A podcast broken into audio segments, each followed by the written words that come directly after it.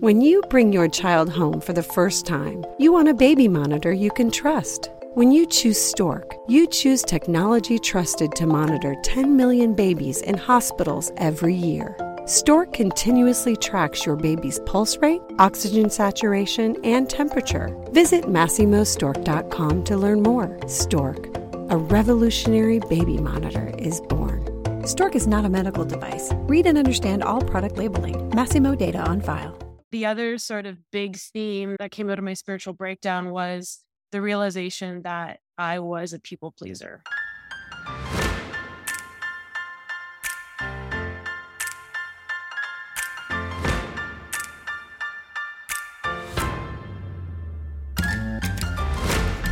Hey, Michelle. Hey, Carling. Uh, we have been trying for no less than twenty-five minutes. Yes, it was like you couldn't hear me and then I couldn't hear you, but now we're finally here. We're here. We're doing it. Fingers crossed. Yeah. Do you want to tell the people who we are? I sure do. We are Michelle and Carling. We're best tw- best twins. We've been best friends for over twenty years. We've been through a lot of trauma, and so we thought we should start a podcast. And here we are. We just interview everyday people with interesting stories to tell. And sometimes we ramble on about things. Yeah. Mm-hmm. This week, we're going to ask each other, if you had to only eat one food for the rest of your life, what would it be? Does it have to be one singular ingredient or can it be a food? No. Okay. Because I would say pizza. Okay. Yeah. I was thinking pizza, but I probably would go with chips, which have no nutritional value at all. But I'm like, chips are like my jam, and you can get so many different flavors. I like chips, but I don't like how they get stuck in your teeth. Yeah. And like the flat parts of your teeth. What's your favorite chip flavor? I'm like a classic sour cream and onion, but I've really been liking salt and pepper. Oh, okay. Lay's has a salt and pepper, and it's really good. Is it? Oh, I should try that one. Mine is Lay's salt and vinegar, and I ate it so much when I was pregnant with my kids. That's all their favorites, too. Yeah. What's your favorite pizza? I really like barbecue chicken pizza. Oh, yeah. That's real good. I like pepperoni and bacon. I like pepperoni bacon with mushroom. Okay. Yeah. I do like mushrooms on my pizza. And then just to be controversial, I do like a Hawaiian. So. Pineapple does belong on pizza. Yeah. F U D S. I agree. Yeah. That sounds amazing. With a bowl it's of great. Chips on the side. There you go. Yeah. Mercury is in retrograde. It really is. It's and it was a friend. Full moon. And this upcoming Friday is Friday the thirteenth. Oh, my Lanta. We don't have a I know. Shot here. Do you buy into that philosophy? That I it, definitely buy into the full moon situation because I've had kids yeah. for a very long time and they all are a little bit crazy on full moon. Even customers like at the bank can be a little bit extra like demanding or annoying on a full moon. Yeah. I think it's a real thing. I don't know much about Mercury being in retrograde, but I have heard that it can mess with electronics. Yes. And I'm really feeling that today. It is just a really good way to blame something else for our problems. Yeah, that's fair. How was your week though? My week was okay. I got sick on Friday, so I was home. I got a tummy thing, so I had, it's wasn't feeling good at all. Because you were a sickness denier. I was a sickness denier, and I just refused to be sick when my kids were. And then, yeah, and then it came for me. So that yeah. was rude. Other than that, nothing too exciting. What's going on with you? I have a Starbucks update.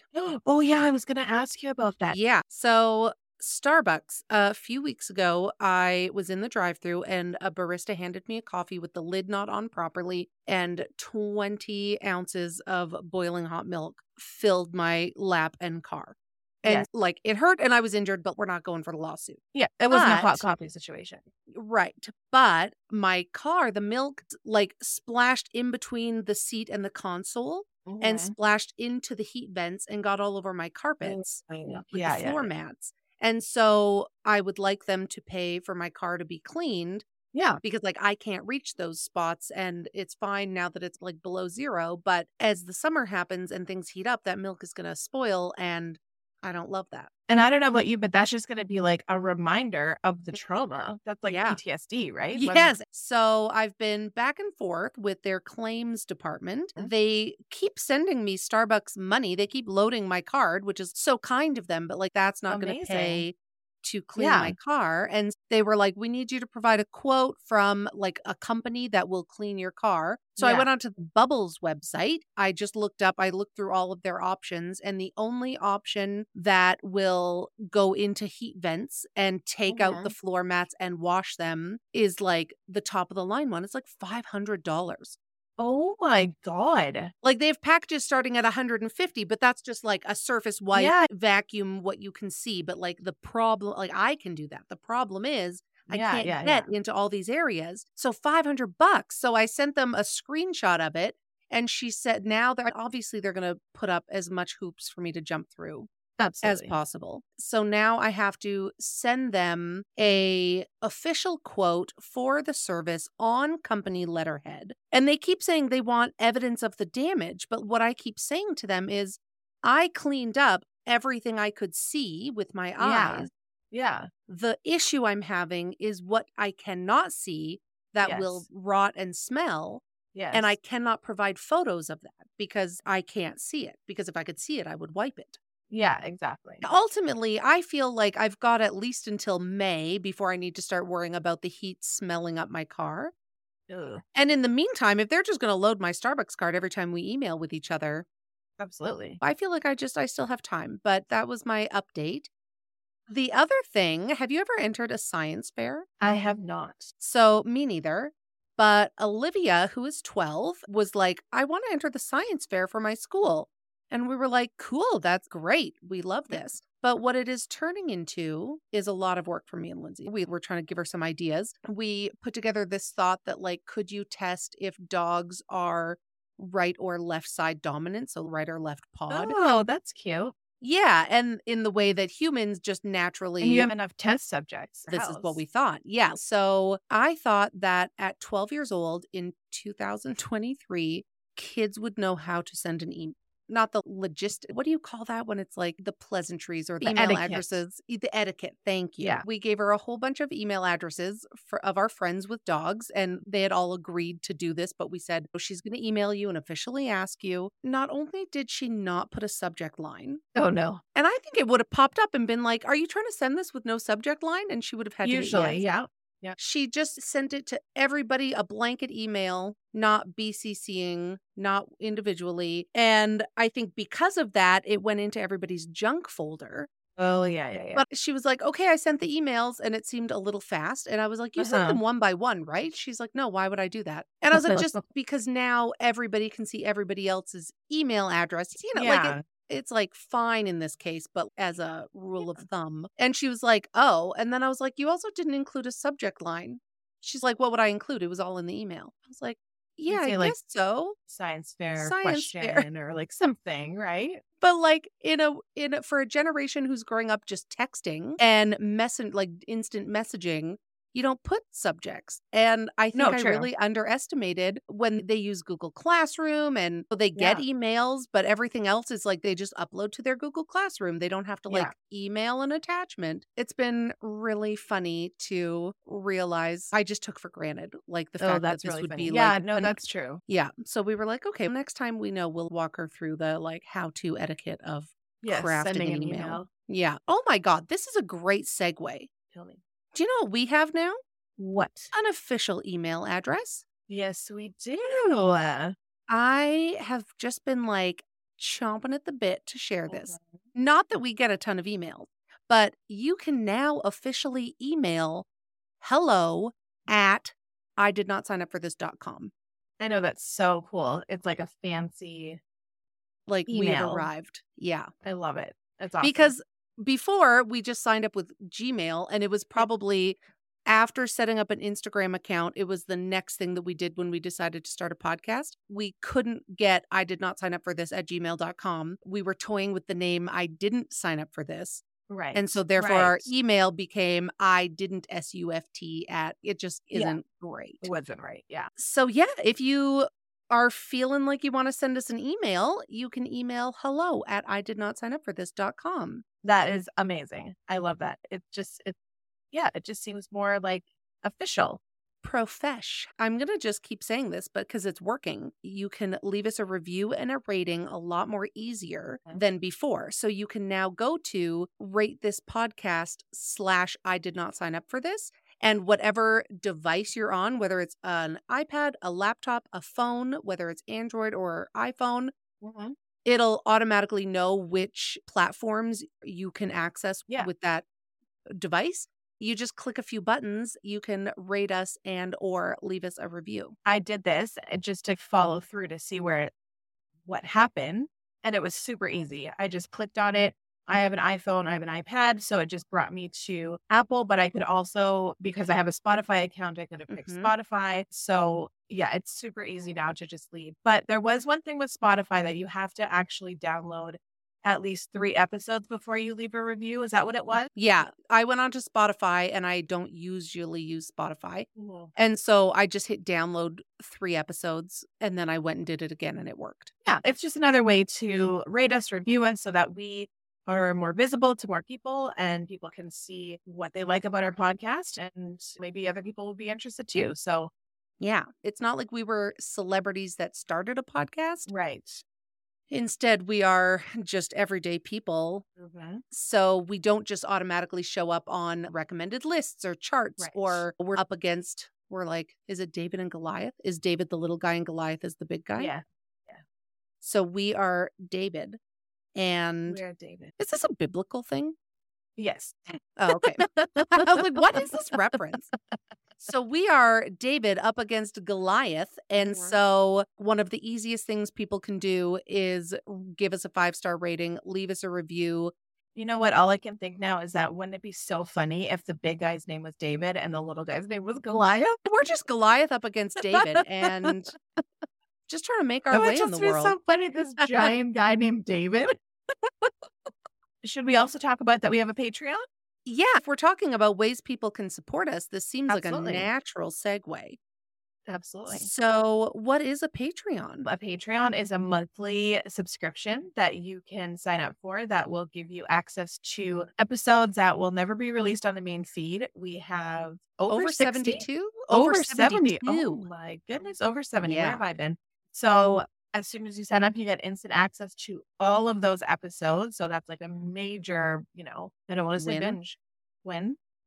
Yeah. Um, a major listening opportunity. There you go. And then depending on what tier you sign up for, you get extra things. If you sign up for our highest tier, you get access to all of our episodes and a monthly video woo-woo. And a couple other things. So yeah, just go to patreon.com slash I did not sign up for this and look at all the tiers and pick one. Pick one, sign up for it. You can also move between tiers. You could you go can. to the third tier, watch some of the videos, and then be like, okay, I'm going to take a level down and go to like two or one and yeah, bounce around. I have very exciting news. O M G, tell me. I just remembered. So I work at a zoo in events. So like I don't get to work with the animals directly. We do this thing every, I think it's like end of January to the beginning of March, where every day the penguins are given the opportunity to go and explore the zoo grounds, like semi-free range.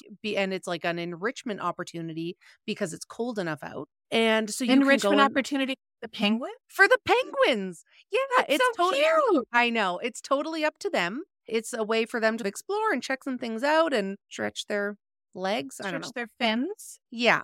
And so usually it's run by our visitor engagement team, but I got an email saying it's cold and flu season. And so we just want to make sure that we have enough staff trained to help with this so that if O M G. Somebody is out sick, we could call on you. And I have never hit reply so fast. And I just said, you had me at penguin. Oh my God. That's so incredible. I'm going to be trained to be a backup helper. And I guess I like I allegedly, I haven't been trained yet. You get these like large paddles to like just create like a, if you need them to, to go like, in a corral certain direction, them. You corral them and you get oh, to like teeter along my with them. Gosh, that is so amazing. That's very exciting. You're going to have to document your journey with the penguins. Oh, God. And I may never even get to do it, but like it is cold and flu season, so I can only hope. Yeah. Yeah. That's I'm incredible. So, so I love that for you. Thanks. Anywho, Anyhow. Let's get on with this episode. Are we going to do an outro today? Let's do a quick outro. We did one last week instead of our canned one. So yeah, let's do it. Stay tuned for an outro at the end. All right. Okay, bye.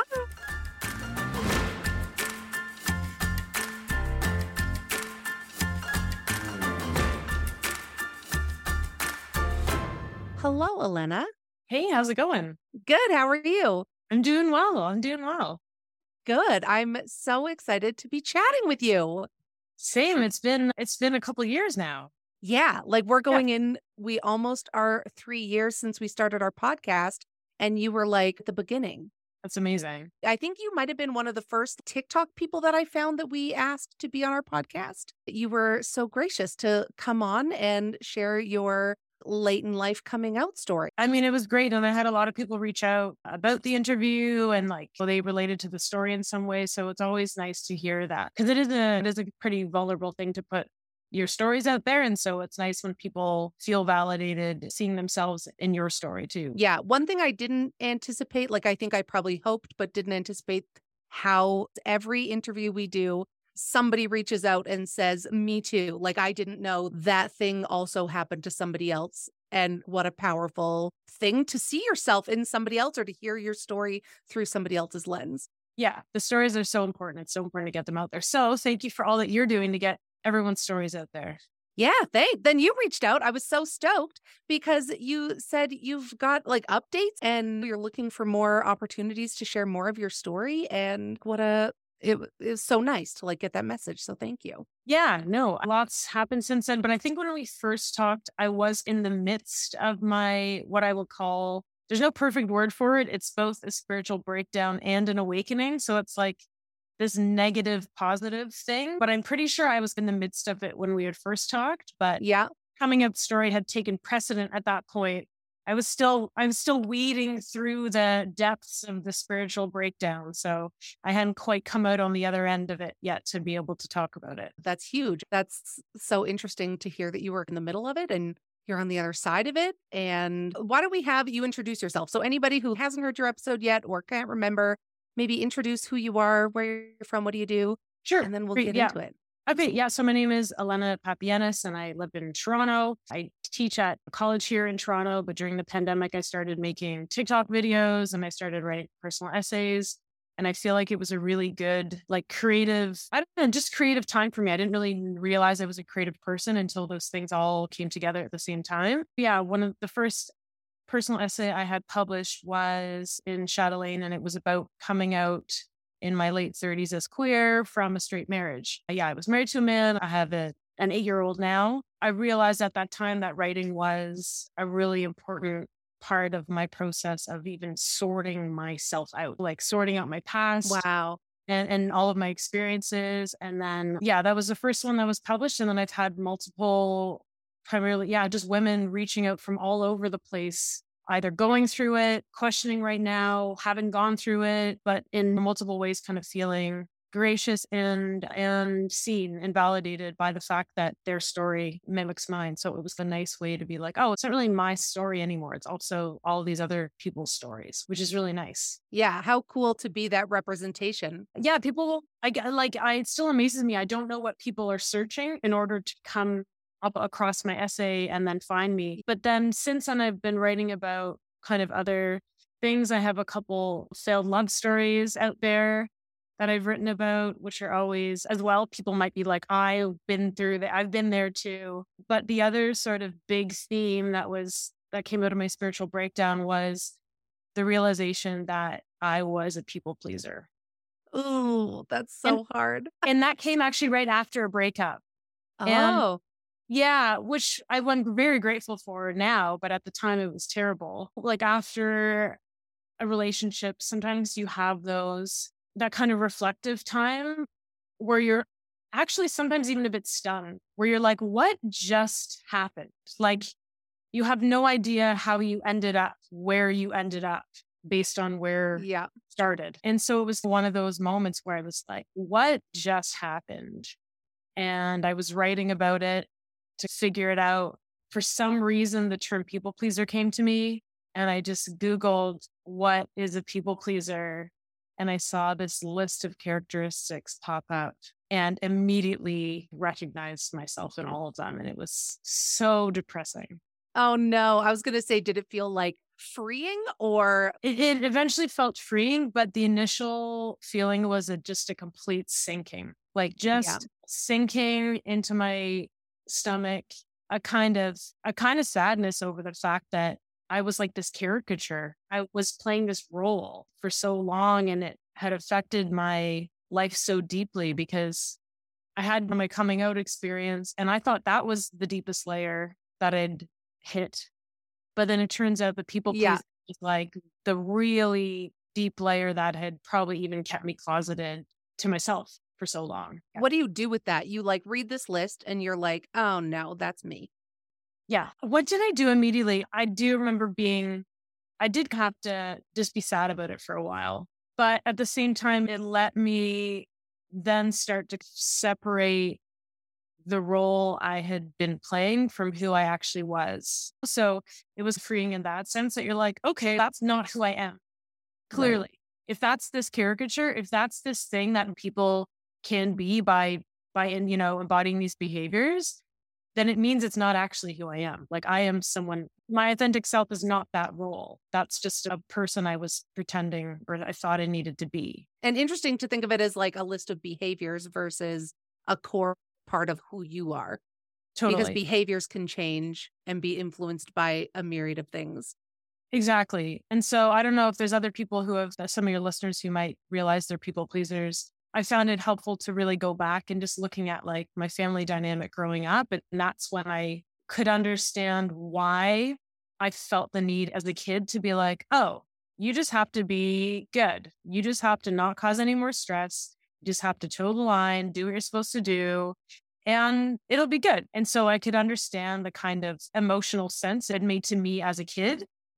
And so in a way, it was kind of, I could forgive myself in some senses for that too, because you're like, made sense to me then. I needed to do it in order to get by and feel safe. It made sense at the time, but I no longer have to be yeah.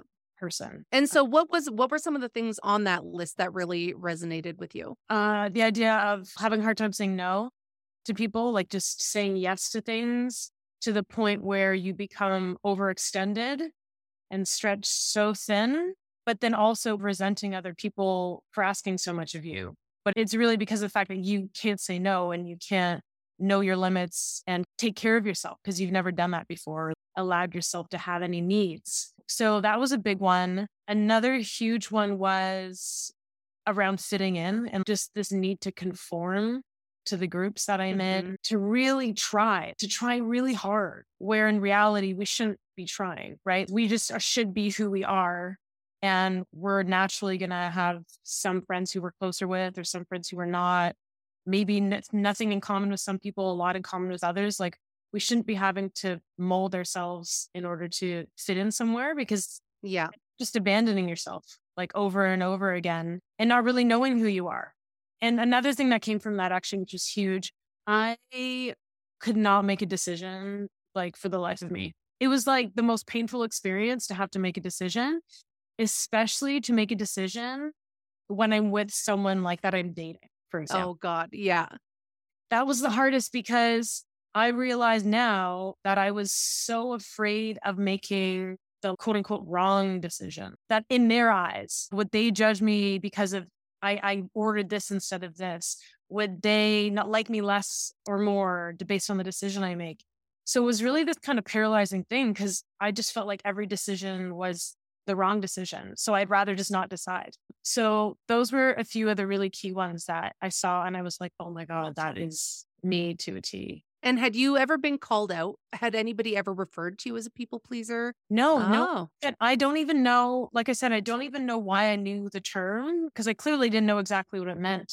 Yeah. I looked it up. It just all came together in that moment. And I think it was, like I said, because it happened just after a breakup. And I think a lot of times in our lives, other people are an opportunity. They're like a mirror to us. Yeah. Have an opportunity to look in or not. And I think people had probably been mirrors before to me, but I never wanted to look in or I never had the self-awareness to to look into it. But this yeah. time this person who I had been dating, and they broke it off with me, and I don't blame them. They were just, we were just so different.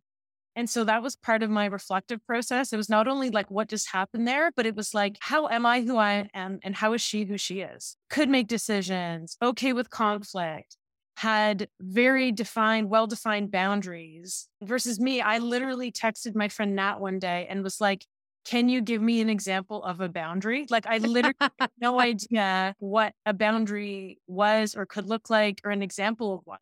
And so I think yeah. that contrast was really helpful because I was like, how am I, how are we so different? So I think that was a really helpful thing, this kind of mirror opportunity. Can you think of some defining key elements of growing up that where that served you?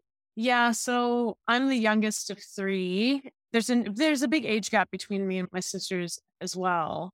And so we were like a different generation. I was relatively solo. I remember even my mom commenting I'd be like playing alone, and she'd sometimes say things like, oh, I wish you'd been a twin because then you'd always have someone to play with. And I know now that kind of built into me a sense that I wasn't enough on my own. Like it wasn't mm. enough to just be alone. I should be lonely. And so that kind of probably built in a, a natural sort of anxious attachment type thing where I felt like I wanted to hold on to people in my life. And so as a people pleaser, part of it is you just want to become kind of indispensable to a partner or a love interest because you want them to keep you around. It's like part of your kind of abandonment yeah. issues. But then on the other hand, there, my eldest sister had some pretty serious health issues.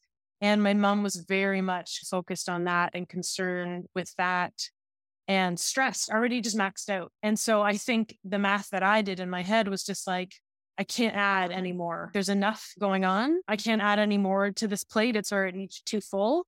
And, you know, I just took it on myself and internalized a lot and just decided, just realized I needed to be the good kid and do what was expected of me and all those things. So that's the emotional math, I think, that I did that that led up to the kind of people pleasing behaviors. It's so scary to think now you have a kid. And I don't think your mom at any point was like, I'm going to say this with any ill intention, but the impact of it, it's so scary to think that you can say something with such a good intention. I know. It's, I think about it a lot, like with my daughter. I'm maybe often too aware sometimes because I'm like, I want to explain things afterwards and make sure she doesn't yeah. feel that same way. I have a short story. I haven't published it anywhere, personal essay, but about that, I call it like the loneliness equation, that idea that being alone means being lonely. That was the kind of equation that I grew up with. I'm actually more than happy to, like, if she's happy, my daughter's happy playing on her own, I'm very careful not to insert any ideas about it not being enough. Like, right. You can say the opposite and be like, it's great that you can like enjoy your own company. That's really important to be able to do that and just do the things you love yeah. your own. That's great. And so I feel like a lot of the lessons, those things that I internalized that ended up being detrimental to me, I'm very actively trying to teach her the opposite. Now I'm sure I'm missing something. I'm sure I'm yeah. adding something new that she's going to interpret in another way, but like we can only ever do our best, which is all mo- any mom's ever doing, really. Have you found in your discovery that you've really reevaluated how you present to the world? I think so. One example that just came to me, like I didn't realize until after the fact, I think it was in some committee meeting for work and like on a committee that I'm on, I noticed after a meeting that I was very happy just to just like buzz in and disagree with people or just kind of speak up and be critical. And I feel the me of five years ago probably would have had the instinct to want to say something, but then immediately been like, what are other people going to think? Or maybe I yeah. shouldn't say that. Like I would have had a lot more kind of questioning dialogue before.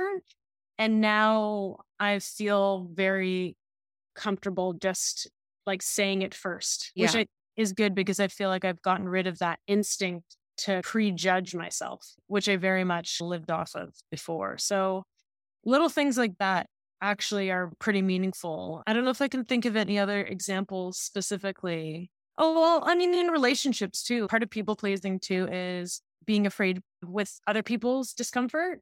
So for example, mm-hmm. you need to break up with somebody or have a difficult conversation with someone you're dating. I would have just avoided it like the plague, or really tempered what I was saying, like really massaged it so that it almost wasn't even the truth in a way, because I didn't want yeah. to be uncomfortable, because if they're uncomfortable, then I'd be uncomfortable. Yeah. So I really practice like just being more direct, which might mean sometimes saying something or sending a message and then immediately like cringing to myself. But I still know, but I still force myself to do it because I know it's yeah. a better, more truthful, more authentic kind of thing to do. And actually, maybe the best example, which is kind of an everyday thing, is, and I wrote a piece for HuffPost, I think this is how I opened it. It was talking about, you know, how when you're at lunch or somewhere with somebody and somebody's got something stuck in their teeth, I used to just ignore it, pretend it wasn't there. I didn't want to say anything. When you bring your child home for the first time, you want a baby monitor you can trust. When you choose Stork, you choose technology trusted to monitor ten million babies in hospitals every year. Stork continuously tracks your baby's pulse rate, oxygen saturation, and temperature. Visit Massimo Stork dot com to learn more. Stork, a revolutionary baby monitor is born. Stork is not a medical device. Read and understand all product labeling. Massimo data on file. And then them feel uncomfortable or embarrassed, because then I would yeah. be uncomfortable or embarrassed. And so I realized that that was what you define as nice.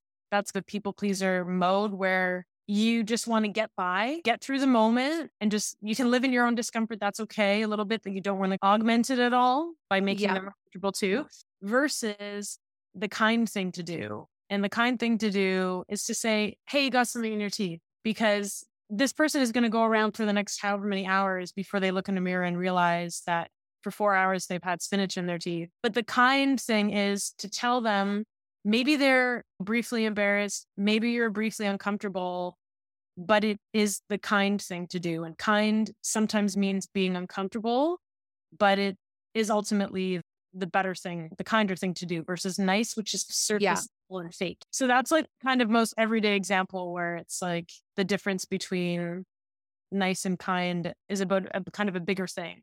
The people please. Yeah. Yeah. I find it hard to be, I find I can't always distinguish being assertive and aggressive. They're the same thing coming out of my mouth.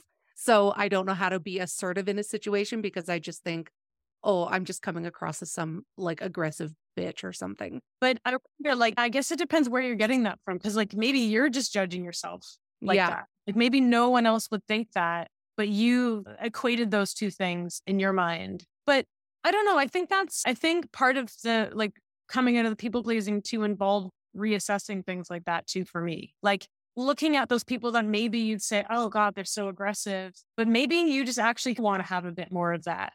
Yeah. Yourself. But we're judging other people for it because we don't feel comfortable doing that.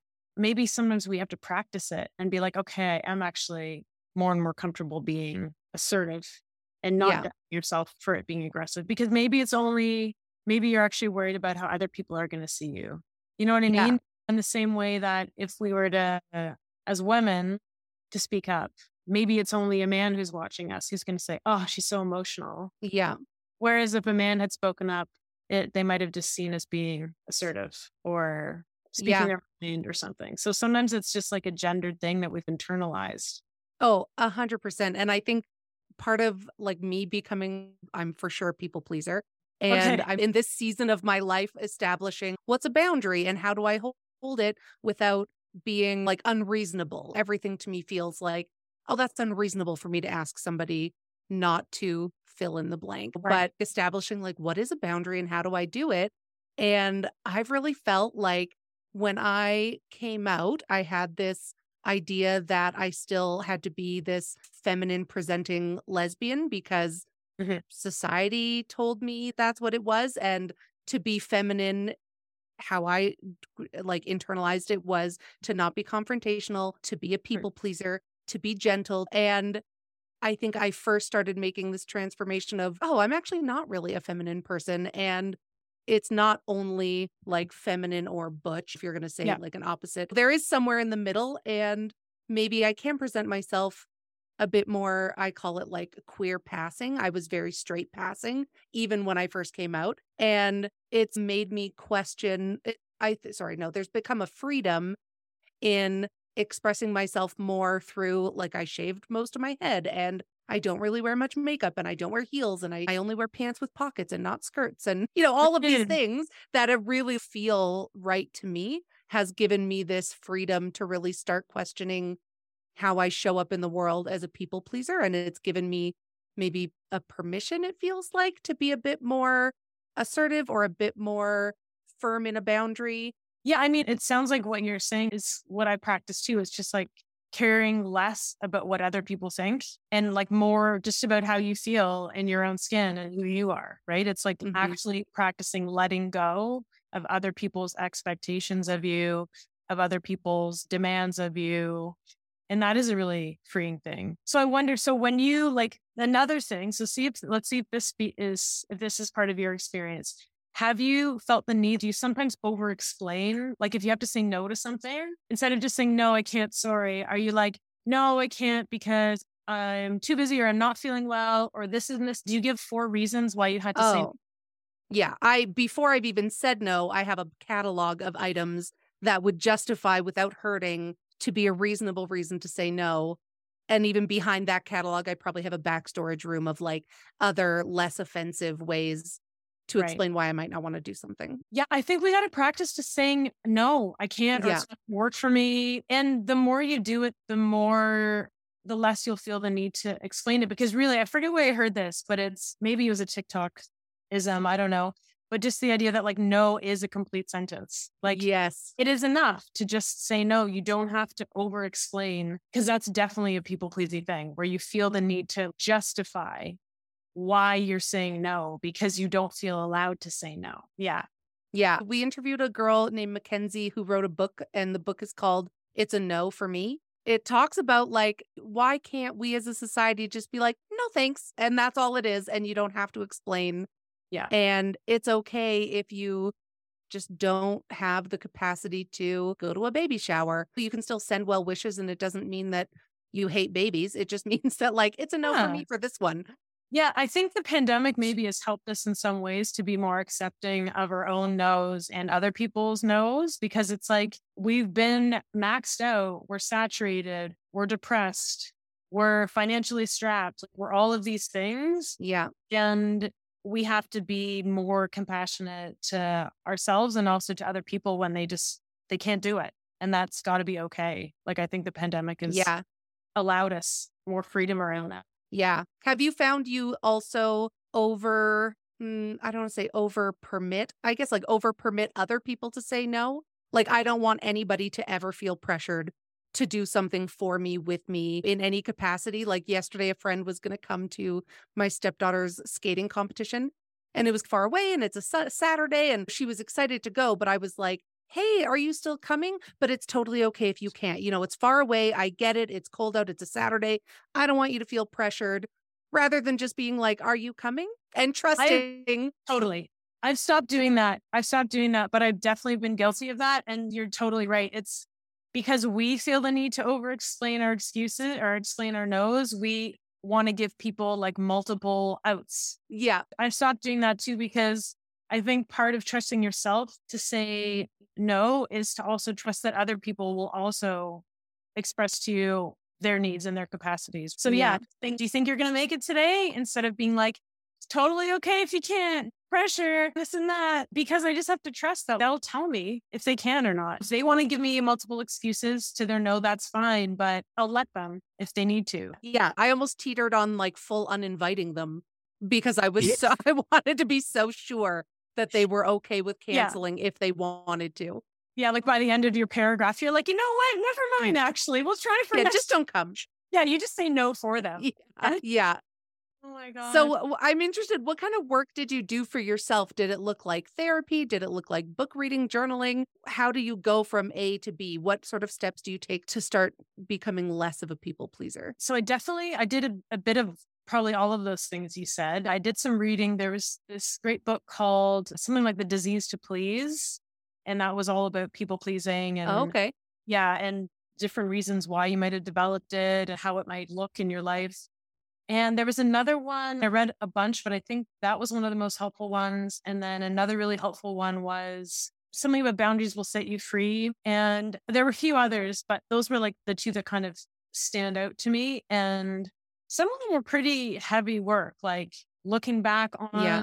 times in your life when you didn't set a boundary and what did that feel like? And just that idea of reinforcing that idea that doing the uncomfortable thing first or sooner will in the long run fare better for you. And just also, yeah, looking back at times when I should have set boundaries or I didn't, and what was the consequence? And then from that list, basically literally writing out, what are my boundaries? For example, in a relationship now, if it's to the point where there's like the, if there's anxiety, if it's anxiety inducing, if it's not a healthy relationship, and I feel that start to bleed into my life separate from that person when I'm just with my daughter, then I'm like, that's a boundary. Because that mm. means it's not like, I, I can't let that happen. I need to be able to have Uh, healthy, I need to be able to show up for my daughter fully. And so if that's what the relationship is turning into, then that's, then that has to end. And so just things like that, looking back at times when I, I should have set a line, but I didn't. And that would have been, I would have gotten some of those things from the books that I was reading. And I do see this Reiki practitioner basically, but it's oh. not, yeah, it's not always about the Reiki though. It's really, she's just a wonderful counselor too.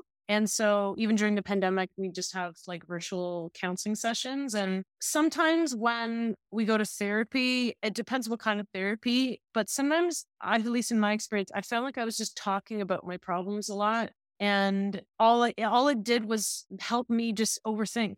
Yeah. Rather than actually process any of the emotions or feelings. With Reiki and the counseling that I do with her, she would just bring me back to like, okay, so what's this core reason or this core wound that is making you get into these relationships where you feel this way or is making you feel like you need to be with someone in the first place? Like that mm-hmm. kind of loneliness thing, which she helped me uncover that whole story of why I thought being alone meant being lonely. And yeah, it was like, A really, it was more like a kind of spiritual healing rather than rather than a therapeutic one in a way, although it was therapeutic. I mean, it wasn't the same as yeah. like a psychologist or something. And I did force myself to meditate a bunch, which was really painful.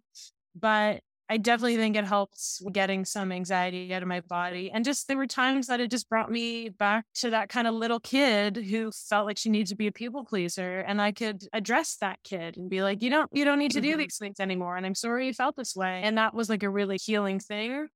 And, and so that was part of it. And then I, I do feel like I almost put myself on the examination table a little bit, like just really looking at myself through a different lens. Like I, I'd go to a coffee shop or buy something at a store and then be like really nice to someone there or open the door for people. And then I'd leave and be like, what? Did I do that because I wanted them to think I was really nice? Or did I just genuinely want to do that for that, for those people? And just dissecting my own behaviors and my own kind of intentions. And the same thing in re- in relationships. If I had an instinct to maybe go out of my way for somebody, I'd just take a pause and be like, okay, is this like proportional to how long we've been dating? Is this too much? Is this wanted? Why am I doing yeah. that? So for a long time, I feel like I was really just pausing and questioning my feelings and my intentions. Uh, and sometimes it was right to do that because I was like, no, this is too soon. No, this is yeah. probably for the wrong reason. So yeah, that's now all. I don't feel like I need to do that as much anymore, although I don't know if we ever fully recover from being a people pleaser. That instinct sometimes will will be there in some shape or form. But yeah, I'd say those were the main things for me that really, wow. yeah, reading and kind of meditating and counseling and looking at myself through a different lens. Yeah, it's hard. My therapist always, my big thing is, what do I do with this feeling? Like, I don't want to say this thing to this person because if they feel bad, then I'm going to have this feeling. And she's always like, but why can't you just feel it? And I'm like, no, thanks. I just, what do I do with it? Like, I want an actionable item. And she's uh, like, maybe, maybe you just have to be sad or just be disappointed. Totally. And so that's like a big meditative piece for me, is just sitting with a feeling and not doing something to distract from it or send yeah. it away. Yeah. I totally get that. I would turn mine in, my feelings into thoughts. And then I just yeah. think about them and let them float around. And again, same thing. Then you never actually get past it because yeah. you're distracting yourself from the like bodily experience of whatever that feeling is. Yeah. So just sitting with it. And I think I went through a phase, and sometimes I still will have to go back to, where I'm just like, You just have to say a word, like identify the feeling. Just be like, what is this? Oh, I'm just sad. And just be sad yeah. and not have to distract or turn it into something else, which the pandemic, again, helped with in a way because there were far less distractions. Yeah. We started a podcast to distract from. yeah, yeah. It's turned out good. It has been really therapeutic. Yeah. What are your next stages of people pleasing, of, re- of people pleasing recovery, would you say? Do you have any... Do you know what you're working on? Yeah, I think the big thing for me is just like where you said, is it proportionate? I think my instinct is to just swoop in and save the day with everybody because I want them to feel better and I'll just shoulder their burden. No, it's been a real learning curve to say, is it okay to watch this person maybe go through a hard time? It's not up to me to do the thing to fix it, but I can show up and support them and love them without an action item of actually doing the hard thing for them. Totally. I still warn people sometimes. I'm like, if you feel like I'm trying to solve this problem, tell me, because that's a problem for me. Like that is something that I've done in the past too, where I'm like, I want to fix people's problems for them. Yeah. Yeah, definitely. Yeah. I often say if somebody's sort of venting to me, I'll be like, do you just need to vent or are you looking for Yeah. solutions, because I'll find a solution. Yeah, but maybe maybe you just want to vent and you just yeah. you just need somebody to be like, oh, that sucks. Yeah, you're like me. I'll stay up all night thinking of a solution for you. I'll have five for you tomorrow morning. First thing. Yeah, yeah, yeah. So getting that clarity, and I think also just being honest with my friends and people in my circle, and letting them know that I'm working on setting boundaries. I've established boundaries and I lost a really close friendship because of it. I think maybe in hindsight, I have to look at how healthy it was because me setting boundaries led to the end of a friendship. Yes. So have you found that where you've sort of involved people and let them know that you're doing this? I don't know if I've been so explicit about it, but it's definitely been an opportunity with some friends to practice boundary setting for sure. Yeah. One in particular, pretty recently, I had to, and it was one of those things where it's good practice to recognize what you're feeling in that moment, like that kind of violation where like something is happening. Yeah. Okay. What is this? And actually allowing myself to, to express what I needed or what I didn't like about that and not feel bad about it. Because yeah. that's another thing with people pleasing. It's like, maybe we lash out because we've been holding it in or there's some resentment that's been building. But regardless, we express it. And then sometimes we feel like deep guilt afterwards because we're like, oh, maybe I shouldn't have. Or maybe it wasn't so bad. It's that hindsight starts. Yeah. To, and then you're like, is that me? And you start to blame yourself a little bit.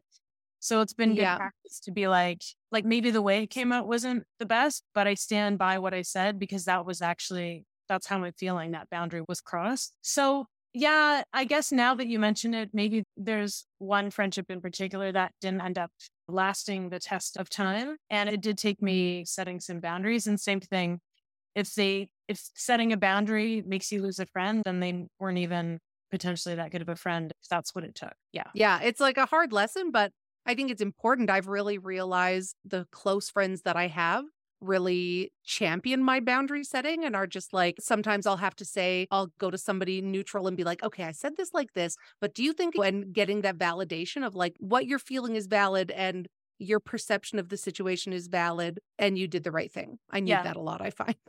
And totally. And I think that one thing I misunderstood about boundaries as a people pleaser, because I didn't have any boundaries, was that I did really see them as like fences to keep me out. Yeah. And so that's when you're hurt by them and you sulk over them and it feels very personal.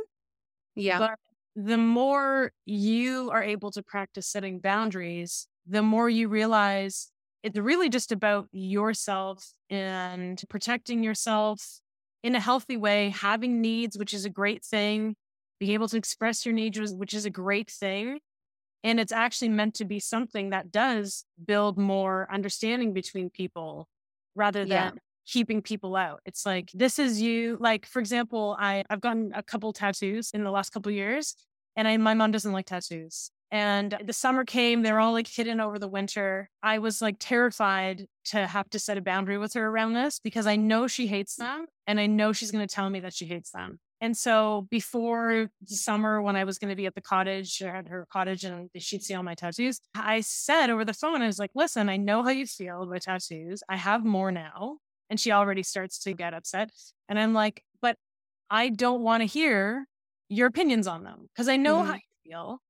And she's like, well, I have a right to have an opinion. And I was like, that's true. But what I'm telling you is that I don't want to feel judged by you. The more you do that, the less I'm going to want to share with you, the less time I'm going to want to spend with you if I feel like you are judging me and making me feel this way. And so I was terrified to do it. And we had the conversation. And then the summer came and she didn't say a word about them. And so she respected that. But of course, half the time or more, I was just bracing myself for her to say something because I didn't really yeah. trust, I didn't really trust her ability to do that, but she did it. And I was so proud of myself for saying something. And I'm also very proud of her for respecting it because she realized that this is about our relationship. So yeah. it was a proud moment for me as a recovering people pleaser. Yeah, that's incredible. Yeah. How are you teaching your daughter to set and hold boundaries? That's a good question. I think primarily as well around consent and like her body. That's always, that's like yeah. a huge one. I don't want her to learn how to be nice, which sounds like mm. a weird thing. But if she doesn't want to hug a family member when we're leaving, I'm like, you don't have to do it. Like, yeah, you don't have to do it. And sometimes there's other people in our family who are very much more keen on like manners and all that. But as a woman, I'm, I'd much rather her be okay with other people being uncomfortable with her saying what she wants or what doesn't want. So I hope that she's seeing me do that as well as like a modeling type thing. I don't want her to feel the need to like make other people comfortable yeah. because often that comes at the expense of her own comfort. Yeah, it's scary to think how I think we're similar in age. I'm approaching forty and thinking about growing up and how many, the expectation of if somebody asked for a hug, you hug them. If yeah. somebody, whatever, I, there are so many boundaries that were crossed as childhood. And then subsequently then the experiences I had in dating and things that I agreed to that, that I didn't feel comfortable with and all of this stuff. And I'm so excited that our generation seems to be having this awakening, right down to the language that I use when I talk to my stepkids, even things I'll say like, well, if you choose to get married, if you choose to have kids, because I just want them to just have the option for everything. And yeah. that's just such a different experience than I think that maybe our generation had. Yeah.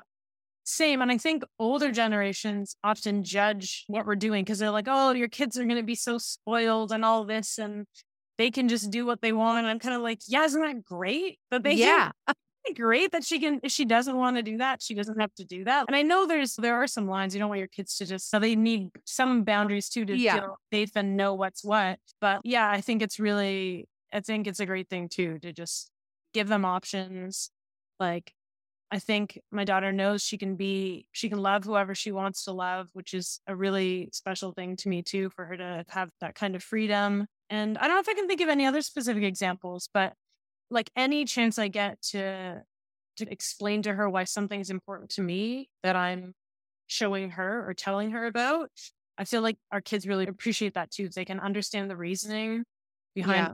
we if we do set a boundary, if we do say that something is important to us, if we tell them why, like I want her to have tools to talk about her feelings. And I think if they can understand that, they might be a little more open to some of these things too, because they're like, oh, okay, this is an important thing. Yeah, that's amazing. I feel whenever I watch your TikToks, they're so relatable. And I like laughed about, I think you made one about dating a Sagittarius. Yeah, yeah. And yeah. I'm like a Scorpio Sagittarius cusp. Are you twenty-second? I'm in a cusp, twentieth of November. Okay. I'm so I'm like, oh, yeah. So I'm like, Scorpio and then yes. just cusping into Sagittarius. I find like the content that you put out is relatable and I, like I want to say like easily digestible, but I want to say something like it's just like it makes sense. And I just think it's so great like what you're doing both like on TikTok and like I love that you're looking for opportunities to write about your lived experience be- and realizing that it's not just your lived experience, it's probably a lot of people's. Yeah, I haven't actually made, I'm planning on making a TikTok today. I haven't made them in a while. I went on a little creative hiatus, but I feel like I'm ready to maybe do some more, do some more stuff. And so maybe you'll be seeing more different stuff soon. Yeah. What do you see yourself doing creatively over the next, I don't know, year or more? I'm starting a manuscript officially. Ooh. Like book. So I'm starting that through a writing program where I'm going to have a mentor basically help me, help guide me. And so I don't know what it's going to look like yet. Maybe it'll be a series of personal essays, since that seems to be my style of writing, is personal essay format for the most part. I'm just starting to conceptualize what that might look like and how stories might fit together or what I'm going to include. So I just have to either that style or maybe more of a just a focus on the coming out later in life kind of memoir-y thing. So I don't really know. There's a lot of options that I have to narrow down, but I'm looking forward to working with someone who has written books and knows the deal a little bit and can help me look forward in a way that doesn't feel as aimless. So that's one of the things. I started to write a script as well and like a pitch for basically a T V show based on a late, later in life coming out story too. So that I've been working on a little bit as well. And that's been like a real writing challenge because it's a completely different ballgame than writing personal essays. So that's taken a lot of figuring out. I think the first time I sat down to writing the thing for that, I literally just got like a sentence out of it. I was just like, oh, how do I do this? Because you have to think visually and it's dialogue and all sorts of things. I've done many iterations of that script, but it's been really fun. So those are things I've been focusing on, the things I'm going to. And then I, I do want to have some fun on TikTok because I do miss laughing at myself when I'm doing silly things. That's awesome. Yeah, I think like, why isn't there, or maybe there isn't, I just haven't found it, a show about coming out late. I think there's like Grace and Frankie. I never really got into it, but I think it's about two gay men. Yeah, it's true. But they're not the primary in the story. It's, it's the wives, right? And yeah.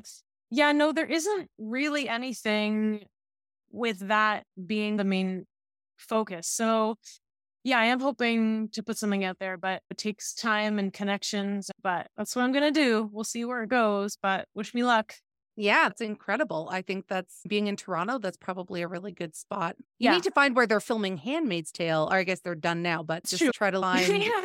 Slip a script down. Yeah. yeah. on yeah. the table or whatever, just leave it yeah. there. Yeah. So we'll see. But yeah, I'm excited for what's to come and want to push myself to see what I can do. I love that. I think it's your honesty and vulnerability in talking about that process is really cool. And I mean, part of this pushing though too, so when I first saw this Reiki counselor, Angela, I distinctly remember one of the first things that she said to me, maybe it was my first thing with her, my first session with her when I told her about my people-pleasing realization, was she said something along the lines of, you've been living this really small life that is not what you're meant for. And so part of that, wow. is, yeah. And so it's part of it is to be like, change the expectations I have of what I can do. And that people pleaser role is a very like small role and it's very limiting. And so breaking out of that also means, you know, venturing into places that might have been too terrifying for me before. So it's good to be a little scared sometimes. Yeah. And I think what a good launch, launching off pad from, I think that topic could go into so many different realms. Yeah. Yeah. So who knows? Maybe we'll be talking about something else in a couple of years. We'll see what's next. Awesome. Well, Elena, thank you so much for chatting today and reaching out. It's been so nice to reconnect and hear what you're up to. And I'm excited to see what else you come up with. Same. Thanks so much for having me. This has been really fun. Awesome. We will talk really soon. Okay. Bye. Okay. Bye. Well, take care. Hey, Michelle. Hey, Carling. I always feel weird. I don't know how to be like, now what are you doing? Because we just finished talking. I do want to say thank you so much to Elena, who oh. was a past guest on, she was like one of our very first yes. episodes. I think she was like episode twenty-five or twenty-nine.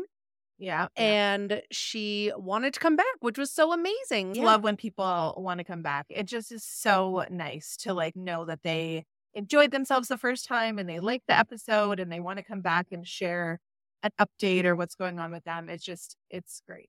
It's great yeah. to hear from people again. I feel like they're like our friends and we get to keep in touch with them. So if um, you're a past guest that's listening and you want to come back, hit us up. Let us know. Yeah, hit us Email up. us at hello, I did not sign up for this dot com. Oh my God, because now we can say that. Oh, that is very exciting. Very exciting. I like it. We also have Michelle at I did not sign up for this dot com and a Carling at I did not sign up for this dot com. Yes, so do. You, I mean, it all goes to the same inbox if we're being honest. But if you, I know, like, don't trash talk us because we can both see it. But...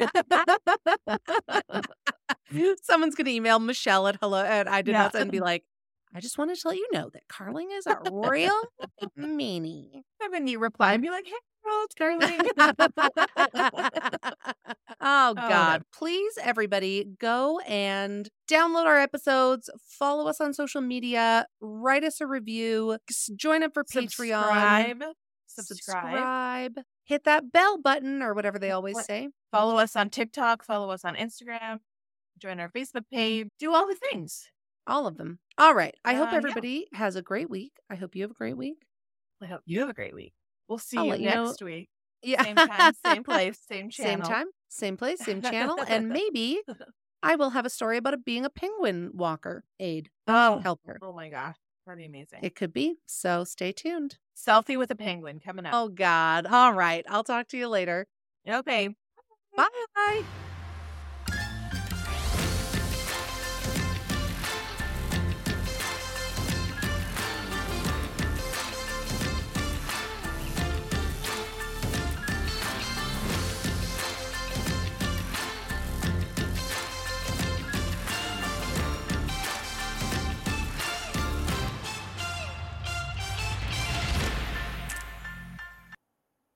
What's so special about Hero Bread's soft, fluffy, and delicious breads, buns, and tortillas?